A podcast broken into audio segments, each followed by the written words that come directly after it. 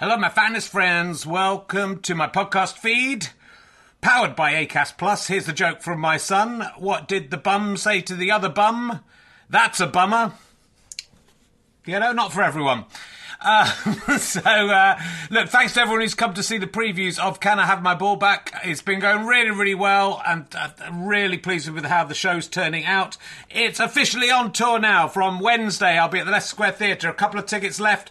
Lots of press coming to that one. It'd be lovely to sell out, but there are a few other London gigs not selling as well. So if you're going to come to London, maybe look up those other London gigs. And then this week I'll be in St Albans on Thursday, Gloucester on Friday, Chorley on Saturday, which is sold out. You can join the waiting list. And Glasgow on Sunday, two shows. I think the earlier show is sold out. Check, check with the venue, but the later show has some availability. Come along if you can. If you enjoy these podcasts and like them being free, then the great way to pay me back is to buy a ticket to a show or buy a download or a book from gofasterstripe.com. But you could just keep listening for free as well. That pays me back also. So, you know, no no pressure. But I'd love to see you there. If you just know me from the podcast and don't know me as a stand up, I'm pretty good as a stand up. It's a good show. I think you're going to enjoy it. It's only made about seven men faint so far. So, you know, are you brave enough to take the challenge? Let's sit back, relax, and enjoy whichever podcast you're listening to now. There's never been a faster or easier way to start your weight loss journey than with PlushCare. PlushCare accepts most insurance plans and gives you online access to board-certified physicians who can prescribe FDA-approved weight loss medications like Wegovy and Zepbound for those who qualify. Take charge of your health and speak with a board-certified physician about a weight loss plan that's right for you. Get started today at plushcare.com slash weight loss. That's plushcare.com slash weight loss. Plushcare.com slash weight loss. There's never been a faster or easier way to start your weight loss journey than with PlushCare. PlushCare accepts most insurance plans and gives you online access to board-certified physicians who can prescribe FDA-approved weight loss medications like Wegovy and Zepbound for those who qualify.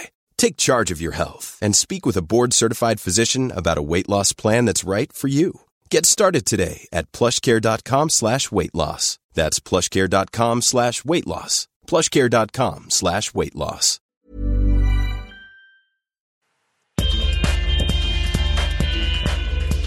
Ladies and gentlemen, welcome to the Leicester Square Theatre. Please welcome a man who's finally finished his latest book on bollocks. It's Richard Herring.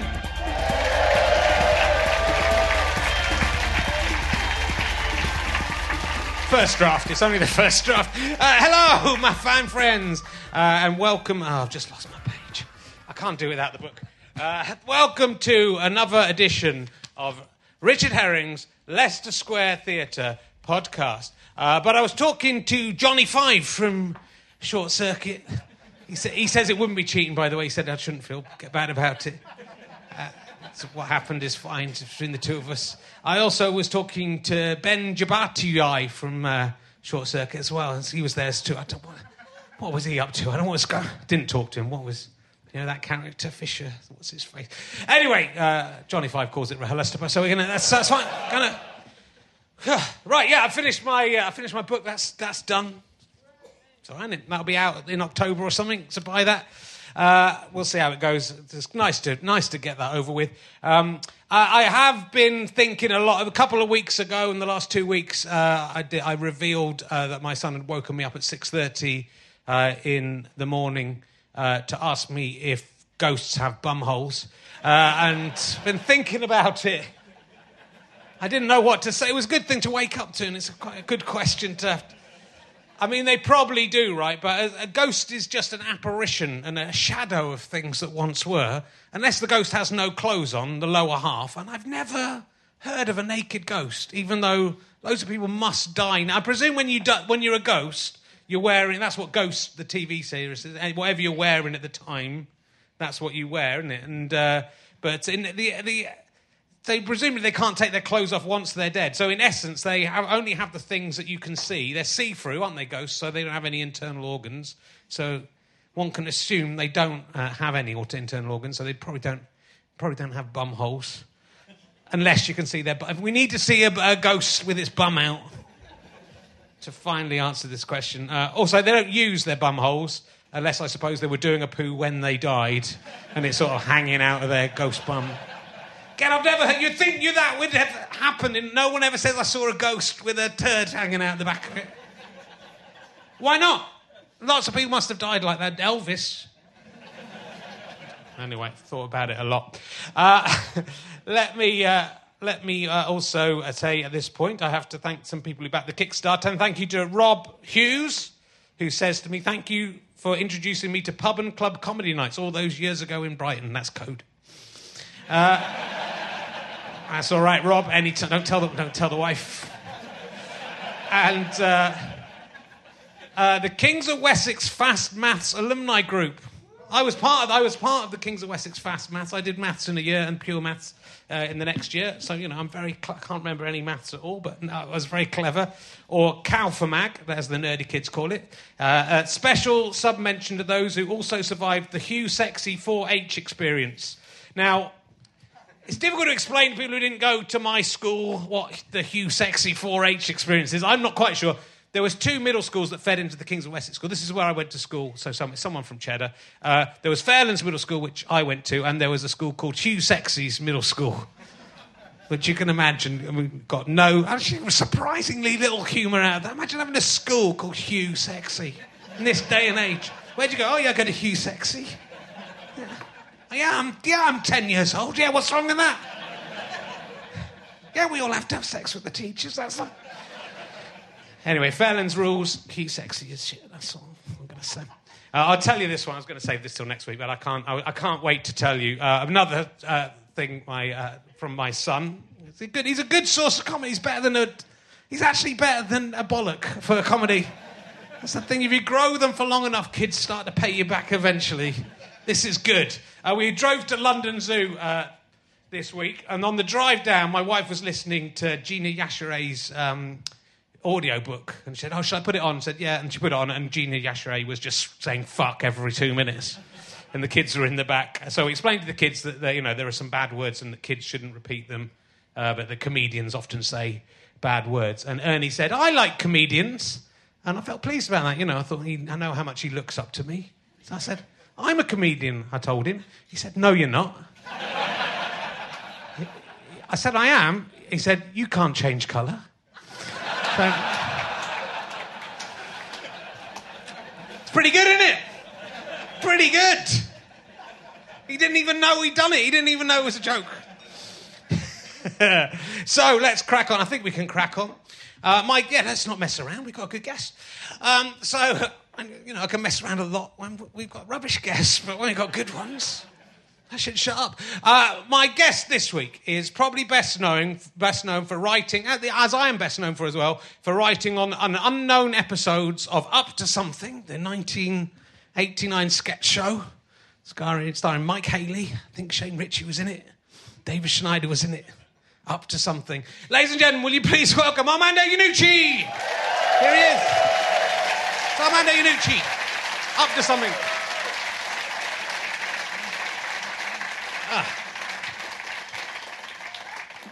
Do you, uh, do you remember Up to Something? No, I, I, I think some pre-written material from college days got used in, in that. But I, re- I remember the show. Yeah. Yes. But I, I, I, I never remember watching it. so, I don't think I watched it. Dave Schneider rang me up. Yeah. And he got his big TV break and Yeah. said, Can I do that stuff you did about magicians? Can I do that? Okay. on TV?" Yes. No, said- he asked me about my Shakespeare sketch. So he just got some of our stuff on. Yeah, I made 50 quid or something. Oh, great. I was very happy. Yeah. Very Out pleased. small acorns. Um, and at that point, our TV CVs were exactly the same. We'd both, we'd, you looked at IMDb at that point, you go, wow, those two exactly Yes. equal. right up to, but not including Alan Partridge. Yeah.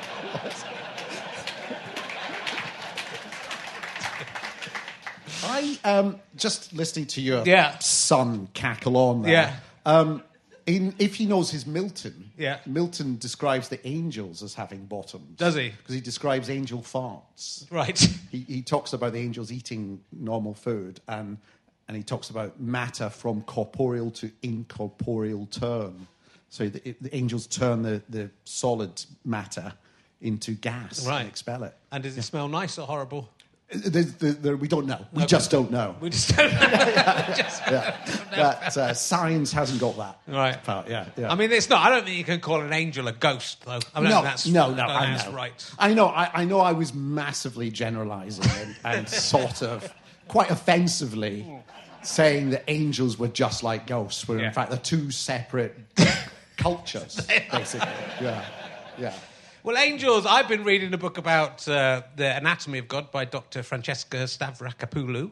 Uh, and the, the, G, uh, the, God had a dad, and he had sixty-nine brothers, uh, and that's possibly what, what angels are: are the sixty-nine brothers Oh, of, right. of God, who then sort of knocked off his dad and became the main one. And is this true?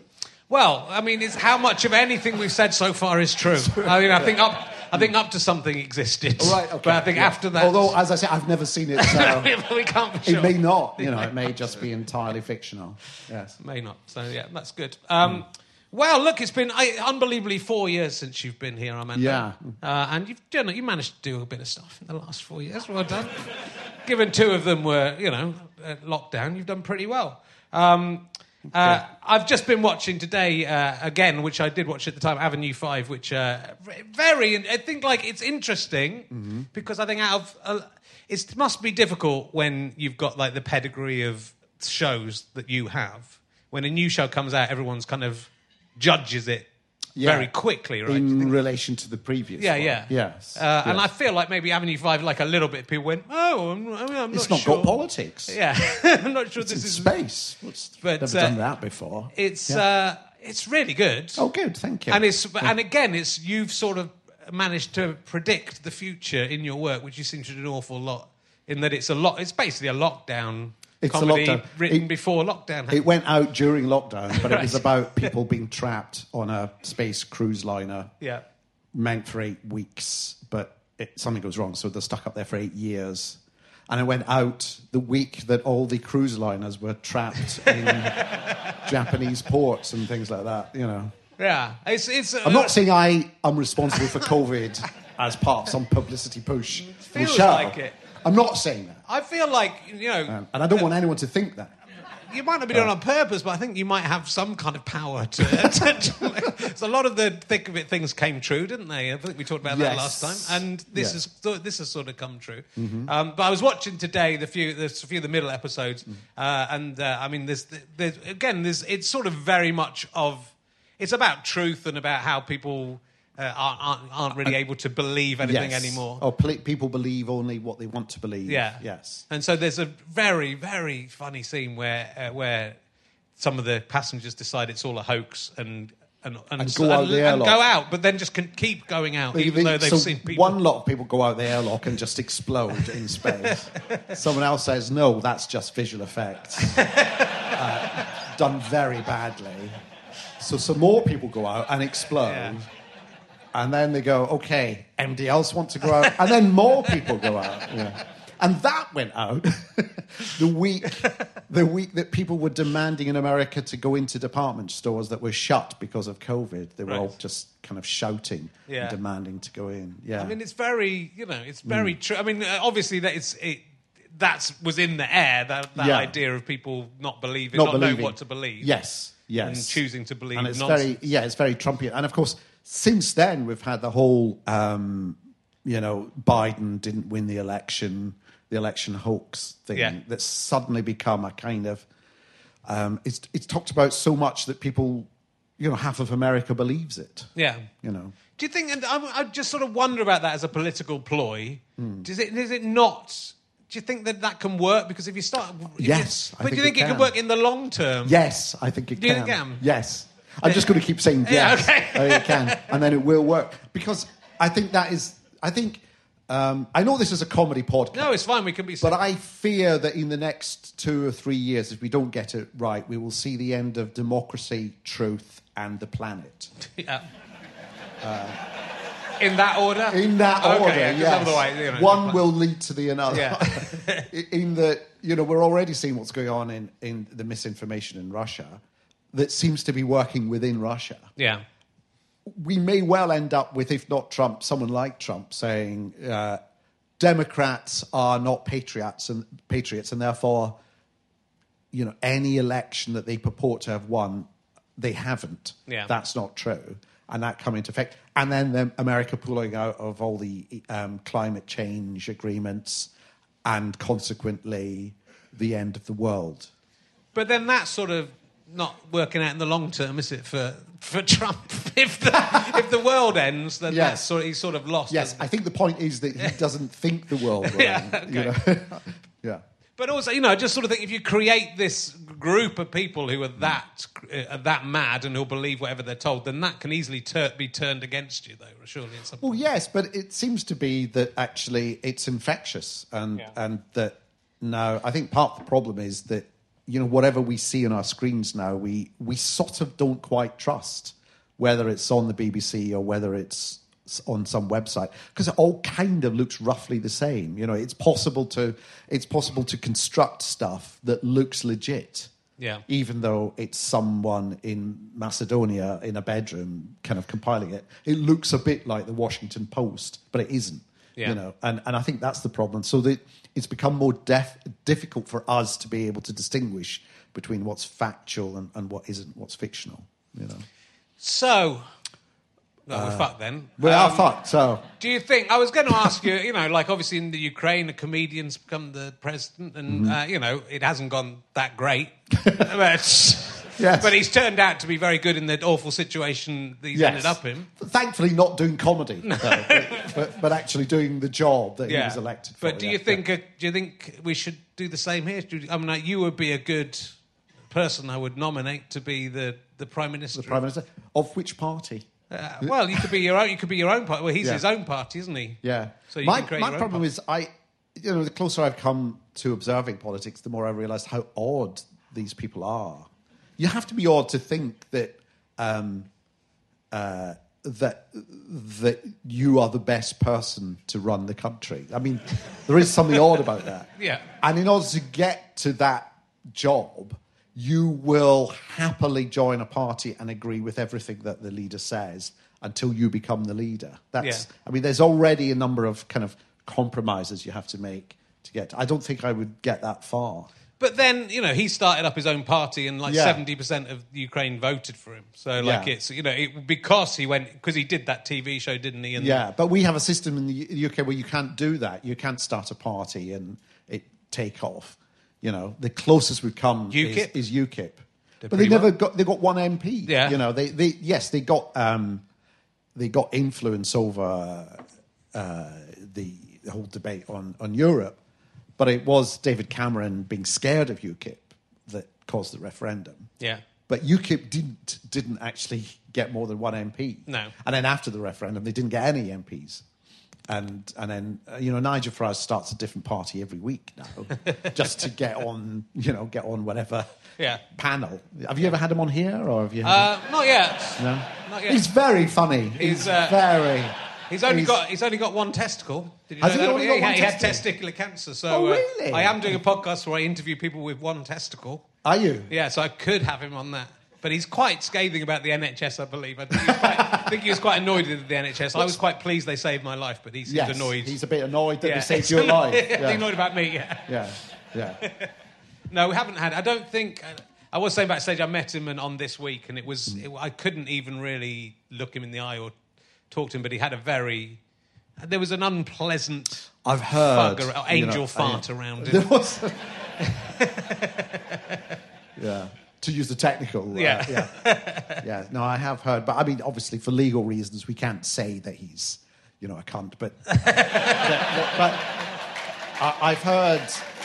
All, all I can say, there have been allegations. Yeah, they've definitely. Been. Like, I could add to That, you know, unproven. I'm But sure, you know, but, he uh, is the most. He's possibly, even though he wasn't elected. Well, he's elected as the European Parliament, wasn't he? But he, Yeah. he's probably the most successful politician of the 21st century in the UK. so far. Yeah. Yes. Yes. So, we did predict in Time Trumpet that David Cameron, who was the Prime Minister at the time, would do something so awful he was never seen again. but we never, we never specified what it was. And, and behold. Yeah. Yeah. That's pretty incredible. Well, let's talk about give it. Let's talk about lockdown. Yes. How how was how was your lockdown? Well, I think like everyone, it, it was, you know, good bits and bad bits, really. Yeah. Um, uh, it was it, the start of it coincided with my having already scheduled to take some time off because I just finished doing Avenue Five. Sure. And um, and David Copperfield had come out, so it was quite busy. So I I was going to take a, you know some time off, and then lockdown happened. So it was sort of it didn't I didn't feel like I'd suddenly been stopped in my tracks. But you know, as with you know, my my mum passed away very on, on in lockdown, N- not from COVID. You know, she was ninety three. Um, but I, I think a, I think a lot of people, like my mum who had dementia, just shut down suddenly without the contact, without understanding why no one was coming to visit. Yeah. You know that. So that that was hard. Um, and you know we had the very sparse funeral. Um, at the time, the parties were happening in. Just to remind you that I haven't forgotten about the parties. Uh, the parties were happening in Yeah. um, number ten because they were working very hard. Yeah. Um, unlike us, because Yeah. we weren't working. We weren't Well, we weren't working. We weren't working. We, you know, or we we were were working so hard there wasn't time to party. If we There wasn't the time to NHS, party. so you know it's Yeah. fair enough. They're working very hard, Oh, and no, then had I- a little bit of time to party. I remember passing hospitals where there was a big party going on, and all the wards and surgeons were going, "Yeah, we we've got five people on ventilators today. Let's have some wine." And um, Yeah. yeah, because they were working. Yeah, they were. So, and, and it was quite. It was okay for the for the consultants and the nurses and so on to have parties because they were working flat out. So Yeah. that's. I think it's acceptable if you're working flat out, you have a party yeah. um, uh, under a great deal of pressure. So, um, so that was happening, and then and then we started writing Avenue Five season two, but it was very difficult because it was all on Zoom, and I kind of like, you know, I like people in the room, and Yeah. I just like to be able to bounce off people. Uh, this is the first time actually I've been in front of people with naked faces. this is. Um, Yeah, they're very anti-mask. My, my Oh, yeah, fans. yeah. There's one. They've got one. Of, one of them. Come on, what's wrong with you? Take your mask off. Be like the rest of us. What's wrong with my face? yeah, have it. Um, there is full, just for listeners, there's full facial nudity There is. in this theatre. Yeah. Um, so yes, so there was that, and so that was tricky. We started filming Avenue Five. I've so lost track of the years as well. Now, when was it? 2020 was the yeah. At the end of 2020, we lasted for about two weeks because COVID was just Yeah. so um, getting you know, g- getting in the way um, that we shut down after two weeks. And I, I decided that actually we wouldn't start again until September of last year. So we had quite a long Yeah. gap then. Yeah. Yeah. Um, and you wrote, of course, your uh, I wrote a poem. uh, mock A heroic. mock, mock epic poem. yes. called yes. Which, Pandemonium. which wasn't planned. You know, it sort of spilled out. I think, I mean, I hadn't. During lockdown, I think a lot of people took up hobbies like, you know, knitting and sourdough and learning Italian and stuff. And I, I, I didn't do any of that. But I did sort of fiddle about with words and stuff. And then this poem started really just for my own kind of therapy in a way. I didn't plan it to be. I didn't know where it was going. I didn't plan it to turn into something. I didn't plan to publish it or anything. I just it just grew, and and occasionally, and it would come quite quickly for a bit, and then after about fifty lines, I'd put it away, and maybe a whole month would go by, and then I'd pull it out and write a bit more, and Yeah. put it away. So over the course of the year, it just grew really. I mean, it's quite. I mean, it's very. It is funny, but it's you know, it's there's a lot of pain and anger in there. It's Well, quite, and it's quite painful to read just to be reminded of the the stuff Well, that happened. actually, I wanted to do something that sort of, um, sort of encapsulated. I think what we all went through, Yeah. which was you know the highs and the lows and the fury sometimes of just watching what was happening on the television and the press conferences and you know decisions being made very late on in the day and billion, multi-billion dollar contracts going to friends of friends of friends Yeah. and all that. And, and, and so there was that public uh, thing that I think connected us all, really. And yet the private thing that every individual person or family, you know, uh, uh, or, or um, household went through privately. And I wanted to try and do something that connected. So it wasn't really a summing up, it was just more a kind of uh, attempt to try and encapsulate, articulate what was going on, all Yeah. the sort of mixed emotions, I suppose. I mean, it almost feels like you know there could be. I mean, it could. I mean, it could keep going on. you could be adding to it all the time. I think I will. We are, Yeah. We're possibly doing a stage version of it later this year. And I- Okay.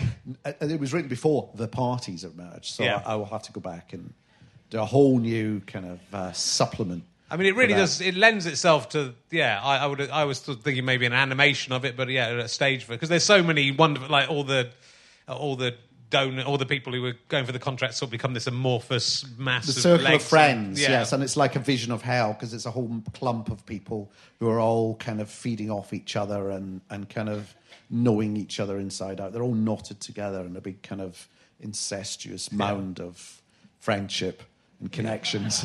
Uh, there's things like that. Yeah, yeah. No, it's really good. It's you know, it's a lovely small short. it's a small book, short book. which I love. Yes, Because I can read, I can read it twice, so there you go. It's good. So might read it again. Might read it again. yeah, yeah. I've read it twice as well. Yeah, yeah. Um, and so when you were, so you when you were writing Avenue Yeah. Five by Zoom, Yes. did and did and were you in, was it did you find you were being informed now by the lockdown because it did, did it sort of become part, well, some of the, themes series that you that? know that we're all. It was already about you know what is leadership, and the whole idea was you know I've always loved sci-fi, but it's not really about aliens and it's not Star Trek. It's really just what happens if six thousand people are stuck together for a long time and just basically have to start again in terms of what are the rules, who's in charge, Yeah. what does leadership mean, how do we educate people. So it's really a kind of social Yeah. thing.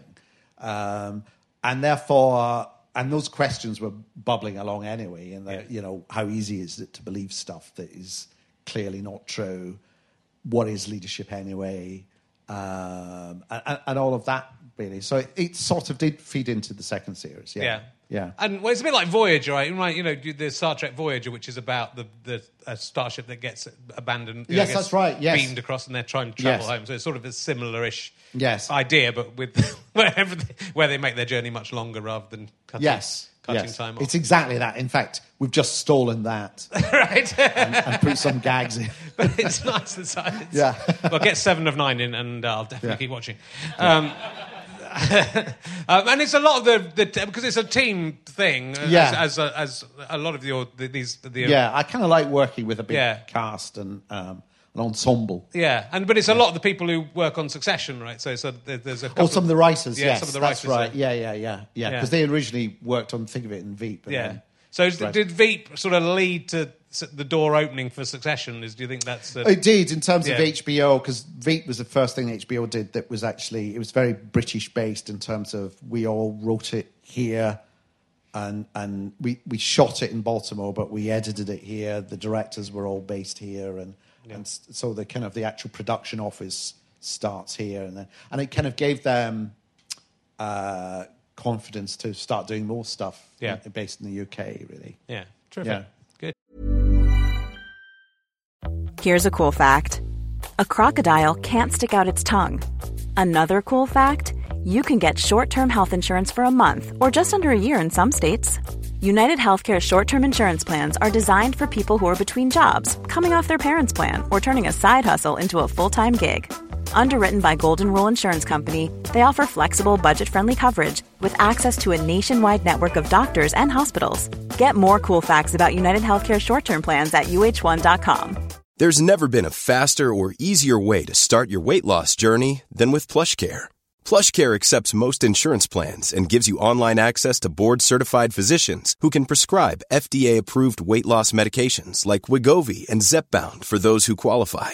Take charge of your health and speak with a board-certified physician about a weight loss plan that's right for you. Get started today at plushcare.com slash weight loss. That's plushcare.com slash weight loss. plushcare.com slash weight loss. This is Paige, the co-host of Giggly Squad, and I want to tell you about a company that I've been loving, Olive and June. Olive and June gives you everything that you need for a salon quality manicure in one box. And if you break it down, it really comes out to $2 a manicure, which is absolutely insane. It's also so easy to get salon worthy nails at home with Olive and June. The difference between how your nails used to look when you did them yourself and now with the Mani system is a complete game changer. The best thing about Olive and June too is it's a quick dry, dries in about one minute, lasts for five days, and full coverage in up to one to two coats. Visit oliveandjune.com slash perfectmanny20 for 20% off your first system. That's oliveandjune.com slash perfectmanny20 for 20% off your first system.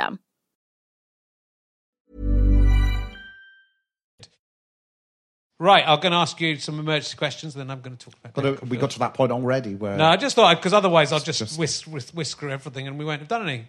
I, thought I was going to ask about ghost bum bumholes. We've covered that. Um, uh, do you think the uh, photo that will be used in your obituary has been taken yet? what, uh, what do you think it is?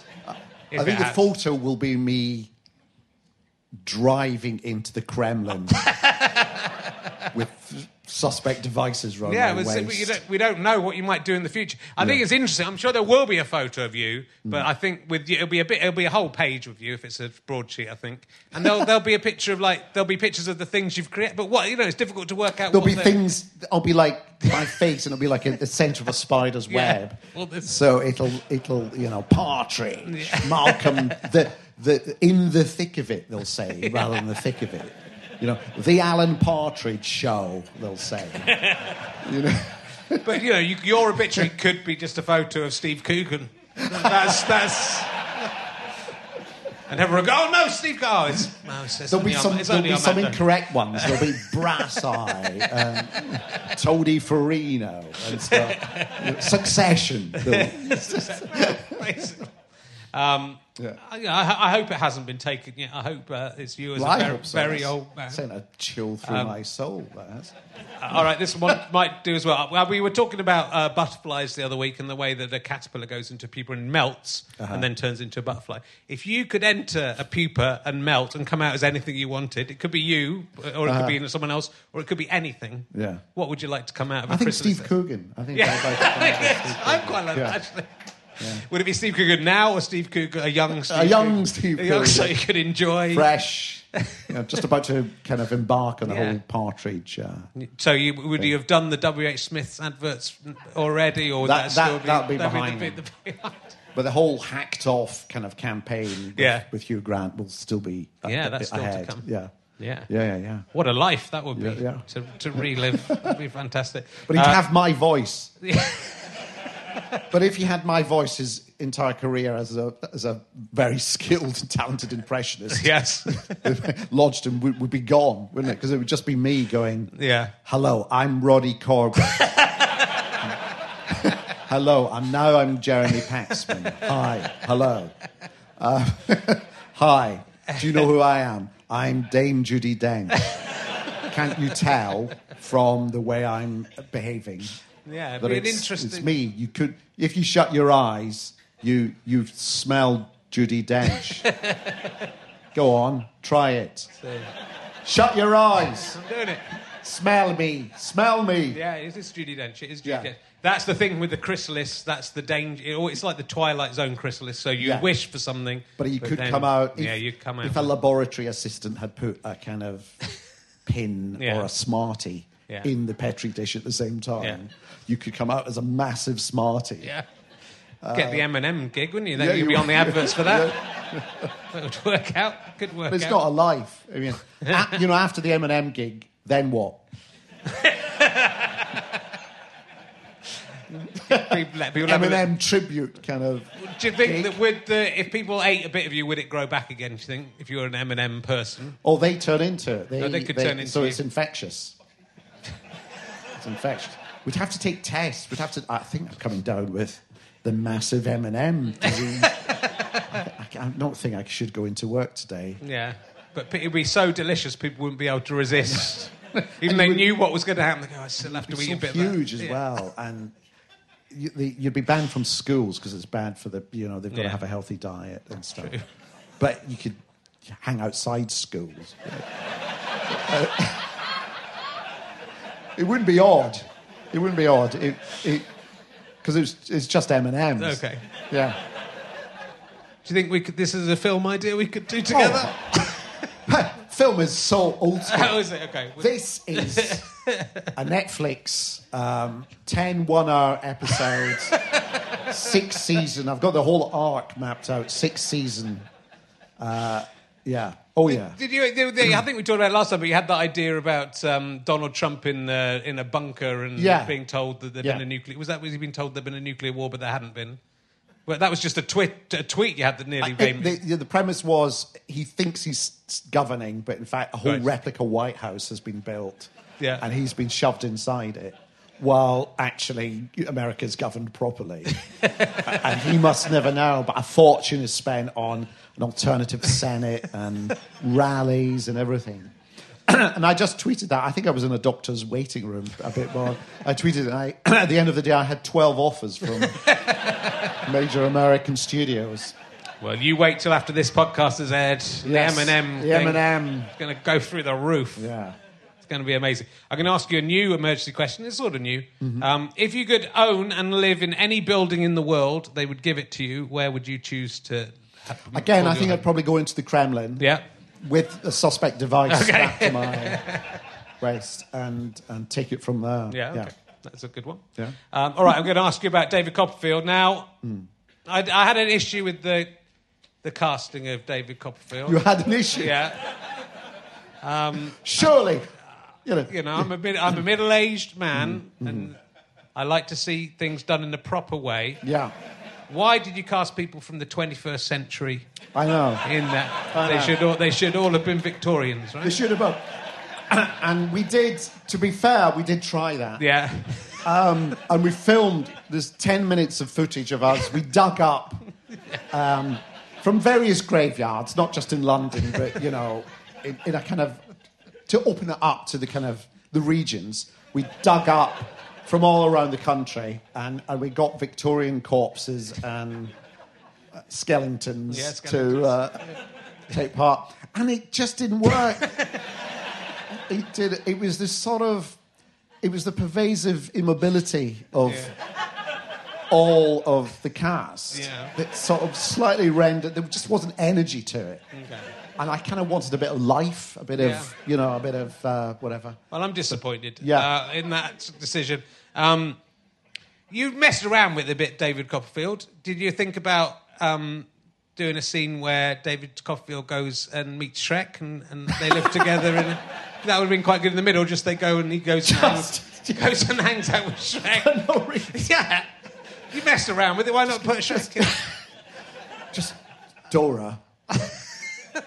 I think I must go and visit Shrek, and then Yeah. just And then go yeah. have an adventure. Yeah. And then back to. Well, again, to the- be fair, we did film, um, but that was again with the corpses. So Right. Shrek and it, there is Shrek and corpses, and there's a pervasive sense of just green to all of the Yeah, um, guess you do. bodies involved. It's very good, David Copperfield. Well Thank- done. thank you very much. You won a Writers Guild award. Yes. I was there. I saw. Uh, Oh, were Simon- you? I saw something. Well, my wife won an award.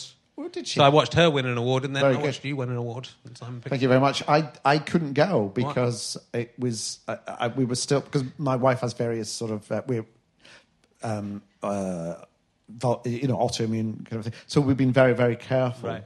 And it was the very start of um, it's fine. You don't have to wear masks anymore. It's Yeah. fine if you've got COVID. Actually. And you're unwell. You don't have to feel unwell. You don't have to. just don't say you're unwell. Um, if you're very ill, you don't have to feel. You don't have to believe you're very ill. Um, it was just the start of that, and I kind of felt a bit nervous of. Um, Yeah, no, fair Yeah. enough. It's only the Writers Good. Paul Chuckle was there. Oh right. So, you know, she, you could have met Paul Chuckle. You could have gone out laughing. Your Yeah. wife could have gone out laughing. Yeah. Got to balance it up. Do you know in the death of Stalin, Yeah. when they move Stalin's corpse around, you can hear Paul Whitehouse going, "To me, to me." yeah. Well, they're very influential. I remember the last time we did this, Yeah. and you asked me an emergency question, which Yeah. was, "Do you think Stalin could suck his own cock?" I did, yeah. And as I went home, I thought, "Oh, I know what I should have said," which on. was, "He probably can." But he wouldn't. He would get someone else to suck it for him in case it was poisoned. I tell you what, we'll edit that into the other. We'll edit that in. So we'll take that from this and we'll put it in. And you're looking very clever. Do you think uh, David Copperfield ever tried to suck his own cock?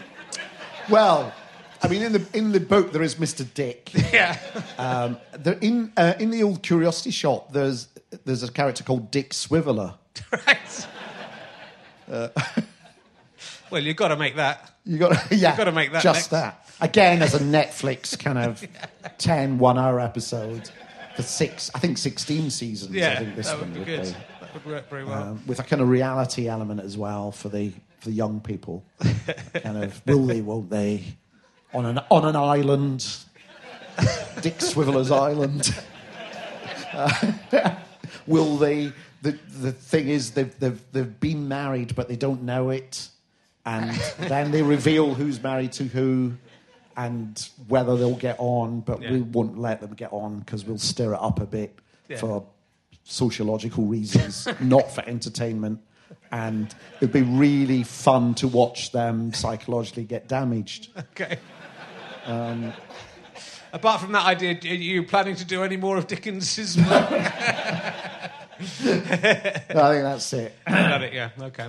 Uh, it's, you obviously got a, a lot. You, you loved the book, David Copperfield. Yeah. It's pretty clear Yeah. from, from the, the stuff I've read. It's quite a modern book. It's Yeah. funny. It's you open it and the opening chapter is David being born. It's written in the first person, David being born, and just trying to kind of work out what things are. Just trying to process light and sounds and people's faces and smells, and it's all written in sentences with words of one syllable and so on. As he's trying to just master just the world, really. And Yeah. that's a very modern kind of almost Joycean kind of uh, approach, and and this was a bit, book written in you know 1850. It's like Yeah. yeah. He wasn't very nice, Charles Dickens, though, was he, as a bloke? Does that matter? Well, he had good bits and bad bits, Yeah. I suppose. You know, he was very, you know, he was very into charity and, and, and social causes. But I think a lot uh, with a lot of these people who have a big public profile, privately, you, you know, there's a bit of farage about him. Yeah. To use the te- to use the term I'm now going to employ for anyone who's Yeah. God, I saw him. He was such a farage. He really was. Was. Well, it was thanks to your film that I could answer one of the questions on the chase when I was on the chase. Oh, fantastic. What Because was they it? asked, it was what's the uh, title of David Copperfield, the full title of it, which is the title of the film, isn't oh it? right, the personal history Yeah, of David yeah. Copperfield. Very good. So, uh, you know. There you What did you win? we won uh, £150,000, so I'm £50,000. fantastic. So, yeah. For a kitchen or for Yeah, charity? no, just, uh, just, just spend it on coke and hookers. Uh, they said that. then they came back and said, "Oh, you meant to give that to charity." I went, "Oh, Oh, oh spend fuck it." that. Somebody once told me a story about uh, some newspaper was ringing up various people saying near Christmas time, you know, what is your wish for Christmas? And they rang up a bishop, the bishop of, you know, I'll say Leeds, but it's not the bishop of Leeds. I don't know where it was. And, and, and, and he said, I'd like just a, a nice box of chocolates. And then when he read the paper, everyone else was going for world peace, an end to famine, and this bishop, just a nice box of chocolates.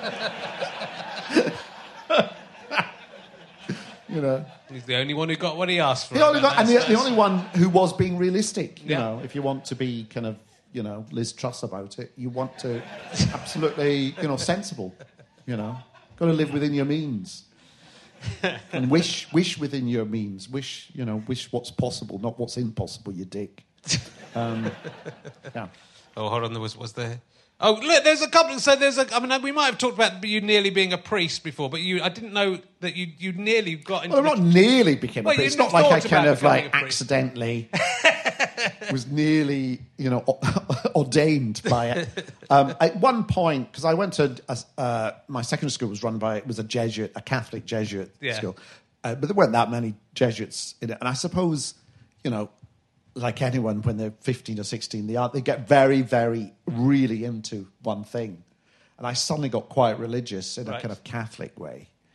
Um, but that didn't last. I mean, it lasted about eight months, and I thought, stupid idea that is. you know, But you could have been if you'd if you'd carried on. It could have been a priest. But you also nearly got into the treasure. You nearly nearly got into the treasury. Yes, I sat at, at, at, university. I didn't quite know what I wanted to do because I think secretly I wanted to do comedy, but I just thought you can't. How do you apply for that? So this before you were a producer, obviously. Yes, so this was like while I was still an undergraduate, and Right. I um, and I thought, well, I'll apply for the civil service exam, which they do, and they and I got through all the layers of it until the final interview at the Treasury, and they said in the end they thought I probably wouldn't take it seriously, and they were absolutely right because I came that close to coming up with the poll tax for everyone, and uh, yeah.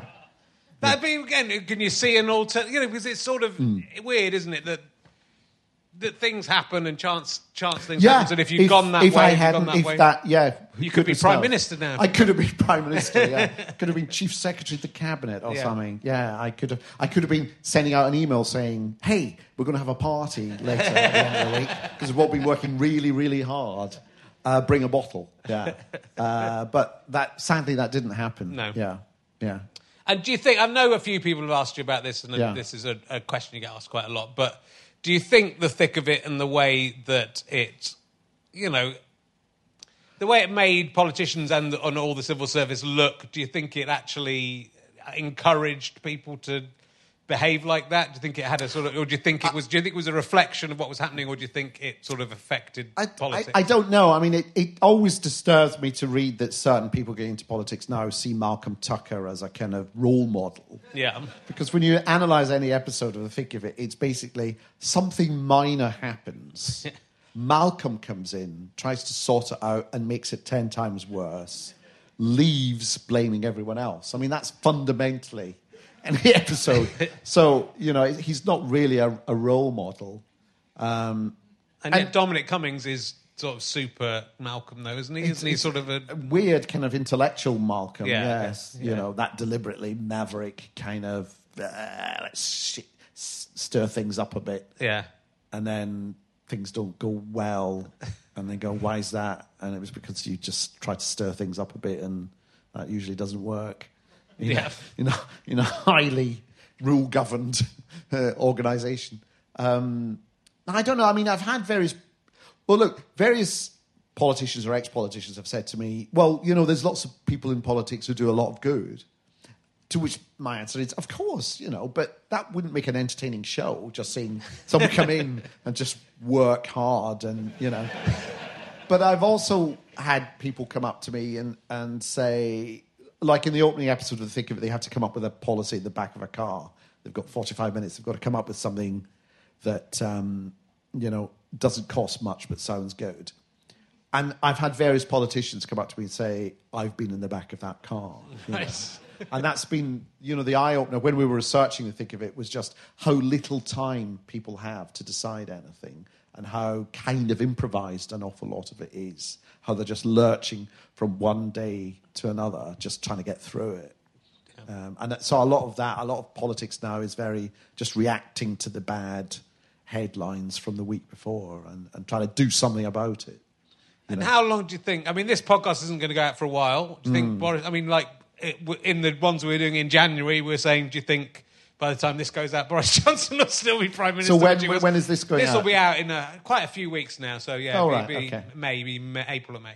But it's think- interesting because I heard today, i.e., if you're listening, well, you could be listening anytime. Yeah. Um, a- a- end of near two thirds of the way through March. Yeah. That the police are now having direct interviews with some of the suspects in the Partygate. So they're taking they're taking it one stage further. Yeah.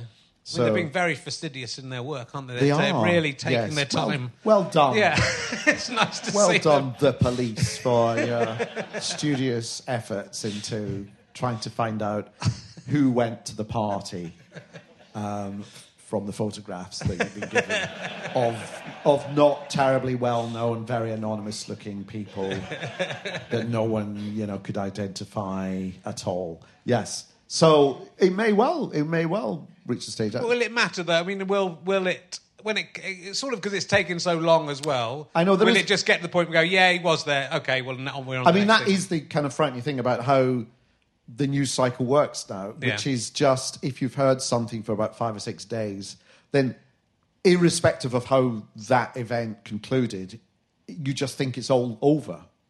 So, yeah, the party thing, we were so annoyed with the party thing, but that was so three months ago, wasn't it? Yeah. You know? And, and I think politicians do that a lot. They do a lot of that kind of, look, we've been through this many, many times, so I'm not going to go into this again. Well, why not? Because, yeah, we may have been through it many, many times, but, but we haven't actually got to the bottom of it yet. So we are allowed to persist in interrogating you about this until we get to an answer. But it's easy to go, I mean, you've asked me this three times before, and, you know, I've avoided it then, and I think.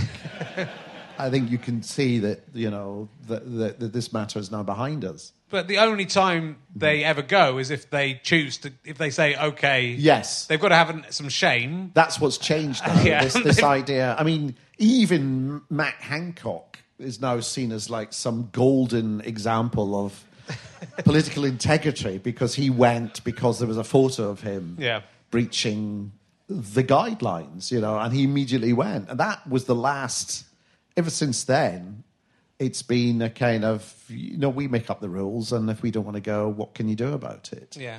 And I think it was interesting before um, Russia invaded Ukraine, before that was like quite rightly dominating the news, we were almost in the point where it was interesting to see whether actually Johnson would have had to go, despite his kind of trying to bluster out and, and stick with it. Yeah. He, and having a huge majority. It would have been interesting to see whether, in the end, the force of public opinion was such, the disgust was such that he his position was untenable. I don't think now that's going to happen because there's so much else going on that But then, all the, you know, all the oligarch stuff has come out, and that's still, you know, Yeah. there's literally nothing. yeah. You know, And then, and then he said that the you know Ukrainians fighting for their own independence is like people voting for Brexit, Yeah. which makes you know the 48 percent of people who didn't vote for Brexit makes them quisling, supine, treacherous freedom haters. Yeah. um, including Liz Truss, who voted for Remain, Sajid Javid, who voted for Remain. yeah. I mean, you know, it's offensive to everyone, but you know, Yeah. and and and the Ukrainian people, who, Yeah, yeah. who would quite like to be in the EU. Yeah, Uh, yeah, But, uh, I know. There we go. Never mind. And ju- but it sort of getting, it sort of feels like we've. What? Where did where did the point change where politicians were no longer culpable for anything they did, but like comedian, like so comedian. It seems like comedians will I think it was. say things and make jokes about things and be more troubled than. I think the- it was Donald Trump saying before he was elected, saying I could shoot someone in the face in Fifth Avenue and Yeah. still get elected, and then get elected. That's. I mean, I think that's the point where everything changed. Yeah. And we're now in the UK. We are taking that as an example. You know, politicians are going, well, if he can do it, I mean, I don't see why. So we've had politicians. You know, at one point we had someone in the House of Commons standing up and saying about the trade agreement or something. Um, someone from the government standing up saying, yes, we are breaking international law, but only in a limited and specific way. As if somehow, you know, if you were stopped by the police for speeding and you said, yes, I am speeding, but only in a very, only, only in this road. so in a very limited and specific, you know, I will slow down when I go round the corner, trust me. if they go, oh yeah, that's fine, that's absolutely fine. No, no, no, I don't see a problem there. But that's that. So that's where. So that. So that. I think that for me, that's the point where things changed. Yeah. Yeah. Is that? Do you think there's? A, do you think we we can pull it back? Do you think? Do you think people? No. You don't. No. I don't. I don't know if we can. No, no, I don't think we can. I think once these things happen, it's like inventing nuclear weapons. You can't uninvent them. You know, when you start saying just elect any old nonsense and say anything, because you know nobody's going to believe you know what they say. If you say no, that's not true. You know, you've you've reached a point. You can't. It's very difficult to undo that. I Yeah. think. Well, I guess you Yeah. know, World War Two, the pendulum swung back the other way after the Nazis had been defeated, and things were kind of nice again for a little while. For a little while, yes. so but I you think know, that yes, it has to get a bit worse, yeah. and quite a lot of people have to die, and then it'll swing back, and then we'll be, maybe be reasonable people again. Well, yes. And uh, yes, there comes a point in every conversation where you have to bring up the Nazis. and and um, but what I'd say there is, I don't think they were. You know, when they said, "Here are," uh, I mean, it was very clear what they were going to do because Hitler wrote it down in a book. Yeah. And and then they went. I'm not saying Therefore, they were very honest and and.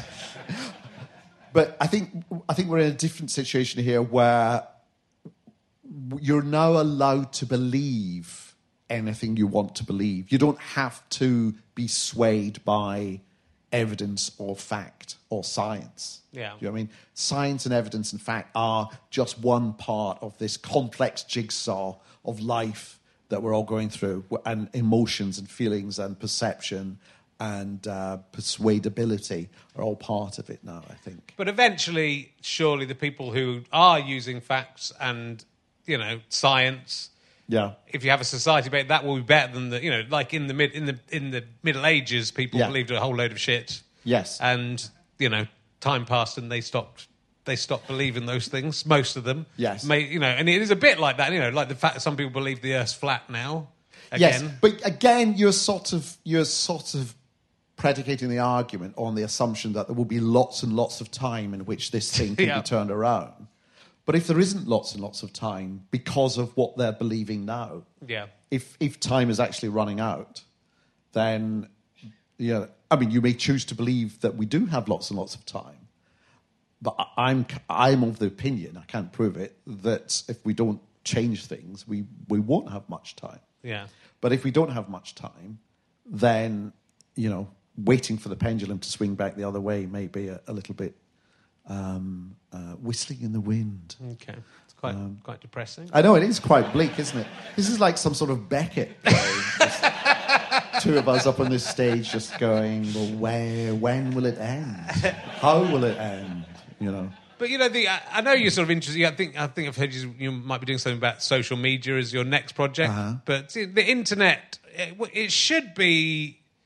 I mean, obviously, any any system of information can include lies, and you know, books Yeah. books can be full Yeah, of lies. absolutely, yeah. But it, you know, you'd sort of feel the internet should bring the world together. It should make. It Yes. should be able to.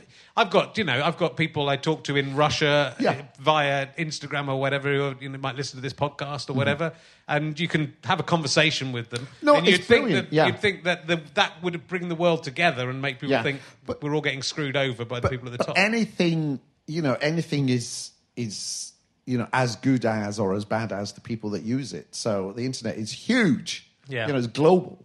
And therefore, it encompasses all that's good about you know humanity, but also all that's bad about it. And the question is, you know, is is which way will we allow it to go? And, I mean, it is a fundamental battle between between right and wrong and good and evil. Um, um, but in you know in, in individual kind of cases, but the cumulative effect, you know, we just don't know. It's uh, every way we turn, this conversation is getting bleaker and It bleaker. is, No. I am an optimist. I'll just I'll just forget all that. It'll be fine. It'll be absolutely fine. I think we will get our asses together. We will sort it out. We'll come up with a plan. Um, I think Biden will win another four years. Um, the, the, the Republican Party will hang their heads in shame. Um, climate change will become an acceptable thing, and we'll sort it out. Um, there'll be peace talks and everything. It'll it'll be absolutely fine. okay, good. Yeah. I feel better Yeah. now Yeah. said that. Yeah. I believe you. So, what are you, are you Yeah. able to talk about your your next projects, or is it is Well, it still? It's not secret. secret. It's just I'm still still- in the process of thinking about, you know, where it starts and where it's going. I mean, I have a rough idea of what it's going to be about, but I, I think until until we're a bit further into the process of it, uh, you know, anything I say now will change in Yeah. two months and whatever. So, Okay. Yeah. All right. Well, I won't ask you any more about that. No, don't. Don't. I'm sorry. You know. Sorry to be very evasive. no, no, it's okay. Sorry to be bleak and evasive. Yeah, it's okay. it's okay. We all came. We're having a lovely time. Yeah. Talking about M&M men, weren't we? And Yeah, then yeah, all yeah. went- Could we do more of that No, stuff? let's talk about that. Yeah, we'll, go yeah. into, we'll go into that. We'll see if we can find something in here. Okay. Um, let me see. Okay, I've never asked this question before. I don't even know what it is. What's your favourite drink? Hold on. If you found out that it was actually made out of wasp urine and always had been, would it still be your favourite and would you carry on drinking it? What is your favourite drink? Well, I'm from Glasgow, and um, actually, wasp urine,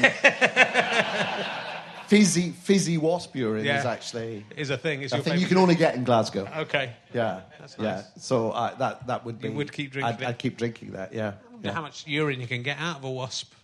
Yeah. How many wasps do you need to make a glass of wasp urine? You'd need several nests, I Yeah. think. Yeah, and a massive hammer. I mean, a mallet. A mallet. Now, let's not fuck about. Yeah. A massive pile driver. Do Yeah. the wasps because the bees do all the honey stuff, right? Yeah. What do they wasps that- do? They don't do anything. They kind of. They don't. You know, they've got all the. They dress up. They they walk the walk, but they can't talk. They the can't talk. the talk. You They. They must be jealous of the bees. I think my daughter told me that wasps do something that helps the bees. Do you Do- know about that? They're like bees. They're bees helpers. They do something Just- just like to- kill things or something. They just clean the hive when Yeah. the bees are out. you know. Just- I've got all the got all the wax out and stuff. You can start. Yeah. I think they do But something to the fla- They do do? something to the flowers. I think. And then Do they? that- The then- wasps? yeah, they piss on them. The piss on them. And that Fizz- piss makes the, them up, and then the bees go. Is that wasp piss? I smell. I must go over and have a closer look. Oh, it is wasp piss. But by the time they've done that, the pollen's gone on the bees' legs, and and that's how nature works. I think David Attenborough said all that. Um, um uh, yeah. Okay. Next. What happened to Lazarus the second time he died? There's a. There's. Because he died once, Yes. brought back to life. Yes. Is he then alive forever, or does he then die again? No, I think I think he died with a look of shock and disappointment on his Yeah. face. Do you think, or did he think it's all right? Jesus will be long in a minute to get. Well, exactly. I think he got lots of people round. I think Yeah. he had some illness that was like fatal, and he got all his relatives and family around. And he just went, "Hang on a minute, just, just you watch." He's been given the last rites, and he's going, "Okay, just, just hang on a second, just no, no, oh," and then Yeah. gone. Gone. And you don't. You don't know, do you? Well, unless it goes to heaven. And the thing was, as soon as he died, everyone in the room laughed. they just went, ha, it didn't work. Yeah. One trick pony. But it's good. That's the thing with Jesus. A lot of the miracles, mm. they're good for a bit, aren't they? They're And good for a bit, and then And like I feel, apart from the water into wine, that would be a, that's a real money. well, if you uh, did, but he only did it once. he did it once, yes. You know, you could do that all the time. Yeah. And like he cured. or other flavours and drinks. he could. He could wasp Water into wasp's piss, for example. That's in some of the Gnostic gospels. He had the ability. If you had the ability to, No, in fact, in the Dead Sea Scrolls, it's, he, he did turn ability- water into wasps. He actually turned water into wasp's piss. Yes. he could do. He could do that. Yeah.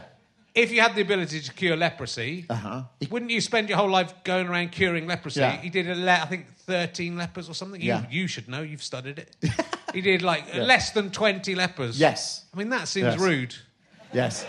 And it's not big enough for, to be a kind of, you know, a, a scientific kind of, uh, for research purposes. Right. It's not a big enough Number. pool No. to, to get any kind of, uh, you know, information from us. To Yeah. us. Yeah. Yeah. Lazy, actually. Lazy? Lazy. I mean, I would Well, I- we're not lazy, sloppy.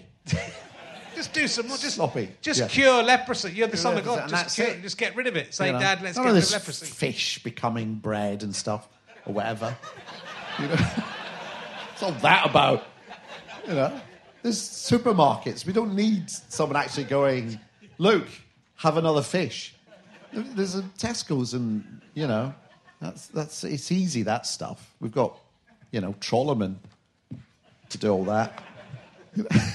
I wanted to ask you this. I've got this one written Okay, down especially for you. What is the most surprising thing that has, or person that has ever leapt out at you? Leapt out at me. Yeah. Jeez.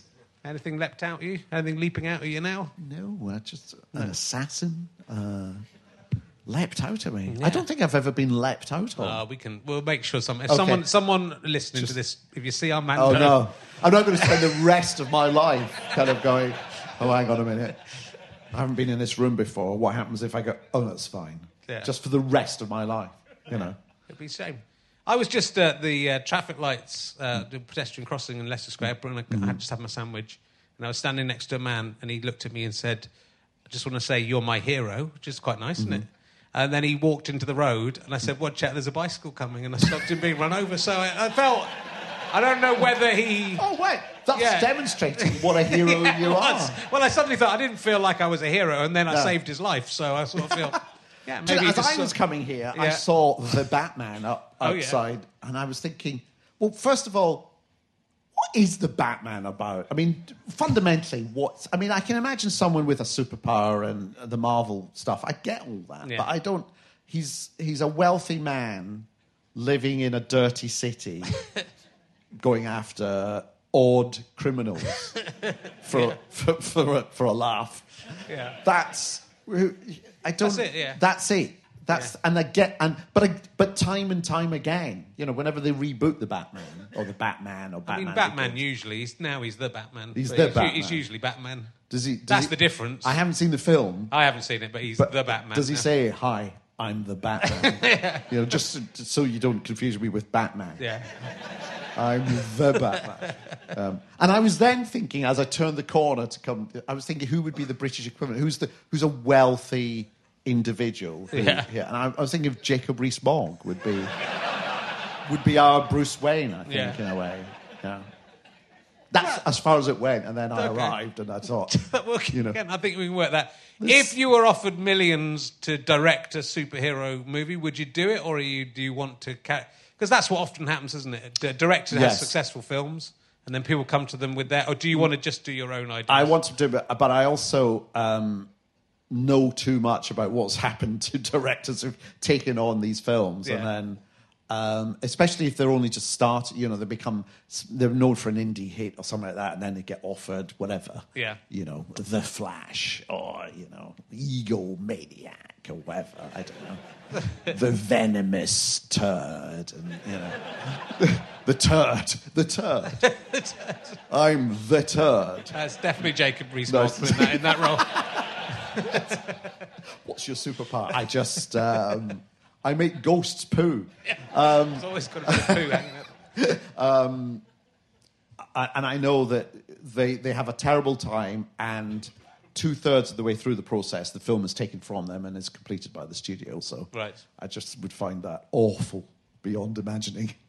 But you've also, I mean, it must be because if, you, if you're a showrunner, in, as, Yeah. as you are on all Yeah. these shows, it's a, um it's a massively prestigious uh, role, and obviously we've seen in show business that a lot of people let that kind of power go to their heads. And Yeah, And absolutely, you see, yeah. you seem to be unchanged. Well, I I try not power. to. It's yes, it's. Uh, it, yes, it, I suppose it can. There is. I think. I think being in that role or being a director on set, there is a power thing going on, which is why you hear all these terrible stories about Yeah. how abusive um, people can be on set if they have that kind of control over someone. So it's important to surround yourself with people who, you know, I, you know, you you work with alongside and and uh, you're respectful of each other. I do remember when I was doing a, uh, we were doing Veep and. Um, we were walking back for lunch, and one of the background artists, extras, but you call them background artists, just went, Hey, Armando!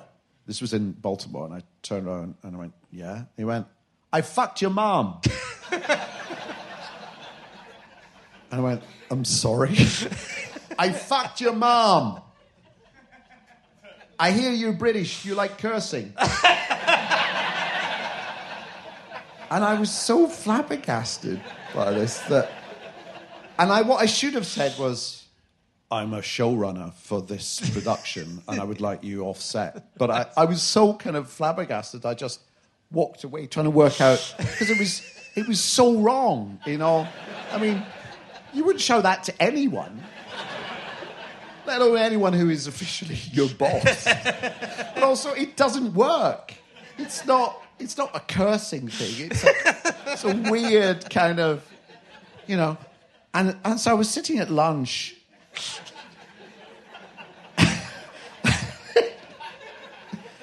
and and it does say, you know, in your contract as a showrunner for HBO, you can have people killed. You know, if that is what it takes to get the artistic. But I was at lunch, and Julia Louis Dreyfus was opposite me, and I, and I told her this story, and she just looked and then laughed and laughed and laughed. She just thought that is so out of order that it's it's actually very funny that it it's it's sort of you know it's it's like if I just suddenly poured I don't know kind of hot coffee over your face all of a sudden Yeah. for no reason Yeah. expecting to get a laugh you I know think you get a laugh. you know. Um, but the first AD, the first, the first assistant director came in and went, "What's his name? I'll get him. I'll get him. I'll get him for you. What's his name? He's off the show." And I thought, no, I can't. I can't do that. That's that's just. Uh, and I just let it lie. And then I then told this. We then won an award at some some LA um, non televised but LA kind of thing for for Veep. And I told this story and got a laugh. Uh, and then Bryan Cranston won an award for Breaking Bad. and up on stage in front of a whole auditorium, he just turned to me and went, Armando, I fucked your mum.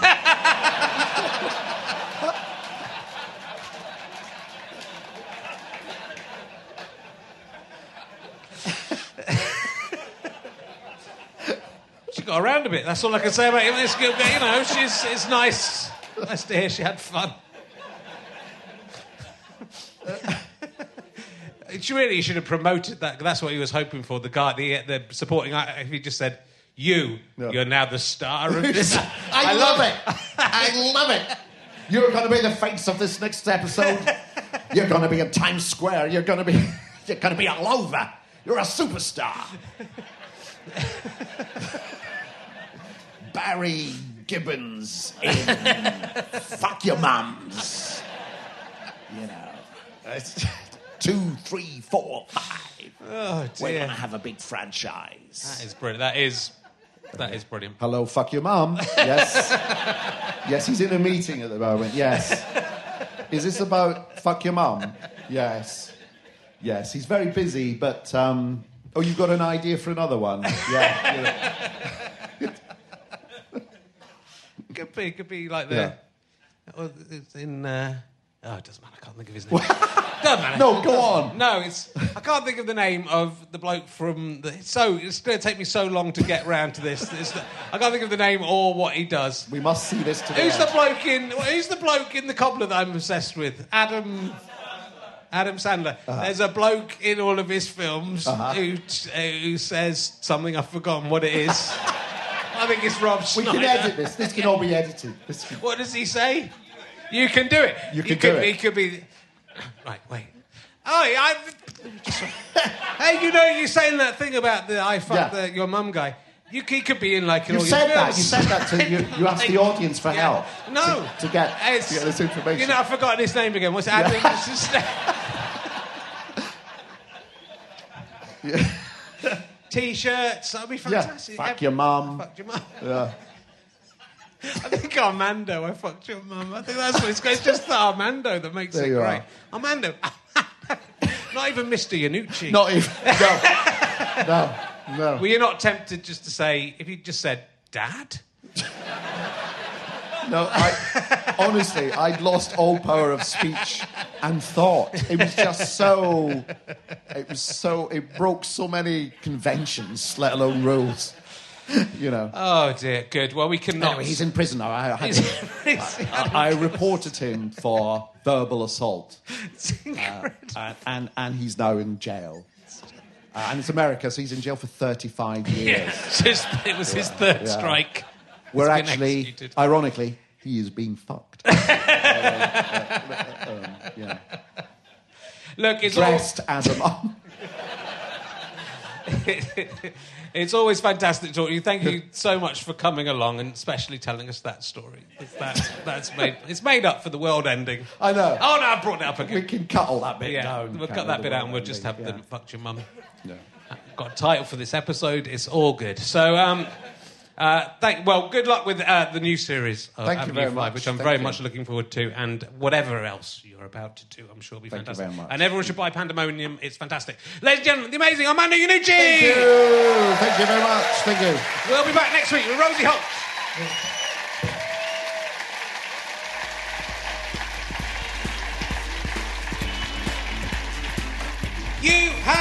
Listening to RHLSTP with me, Richard Herring, and my guest, Armando Iannucci. The music is by Scamp Regard. I'm indebted to my producer, Ben Walker. I'm also indebted to Chris Evans, not that one, or that one, or that one, or any of the other ones. It's the Go Faster Stripe one, of course.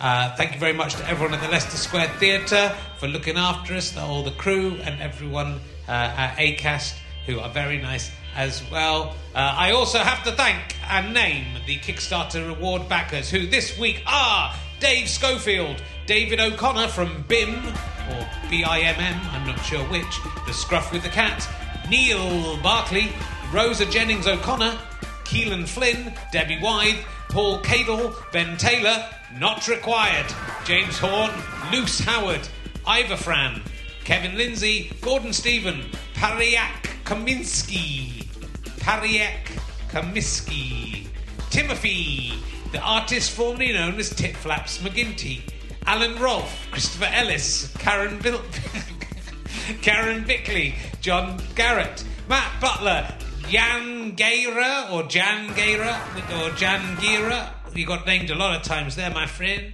Andrew Dalton, Sean Edwards, Oliver O'Shea, Tony Deacon, Scott Rice Snow, Sean Howe, Darren Hancock, JD, Kylie Burns, James McBride, Venkat Kalati. Thank you very much. This is a Sky Potato Fuzz and GoFasterStripe.com production.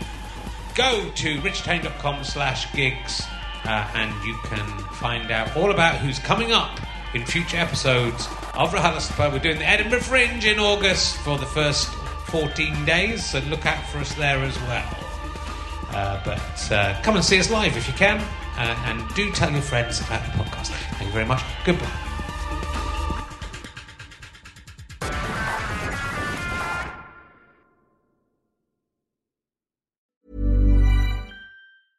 Mom deserves the best, and there's no better place to shop for Mother's Day than Whole Foods Market. They're your destination for unbeatable savings, from premium gifts to show-stopping flowers and irresistible desserts. Start by saving 33% with Prime on all body care and candles. Then get a 15-stem bunch of tulips for just $9.99 each with Prime. Round out Mom's menu with festive rosé, irresistible berry chantilly cake, and more special treats. Come celebrate Mother's Day at Whole Foods Market. Even when we're on a budget, we still deserve nice things. Quince is a place to scoop up stunning high-end goods for 50 to 80% less than similar brands. They have buttery soft cashmere sweaters starting at $50, luxurious Italian leather bags, and so much more. Plus, Quince only works with factories that use safe, ethical, and responsible manufacturing. Get the high-end goods you'll love without the high price tag with Quince. Go to quince.com slash style for free shipping and 365-day returns. Imagine the softest sheets you've ever felt. Now imagine them getting even softer over time. That's what you'll feel with Boll and Branch's organic cotton sheets. In a recent customer survey, 96% replied that Bowl and Branch sheets get softer with every wash. Start getting your best night's sleep in these sheets that get softer and softer for years to come. Try their sheets with a 30-night guarantee. Plus, get 15% off your first order at bollandbranch.com. Code BUTTERY. Exclusions apply. See site for details. Thanks again for listening to the podcast. richardherring.com slash ballback slash tour or richardherring.com slash gigs for all of the information on the tour. GoFasterStripe.com for lots of downloads and books and lots of fun. Thanks for listening. Go and listen to another one. Tell your friends about the show. Tell your friends about the tour. I love you all. I'm out.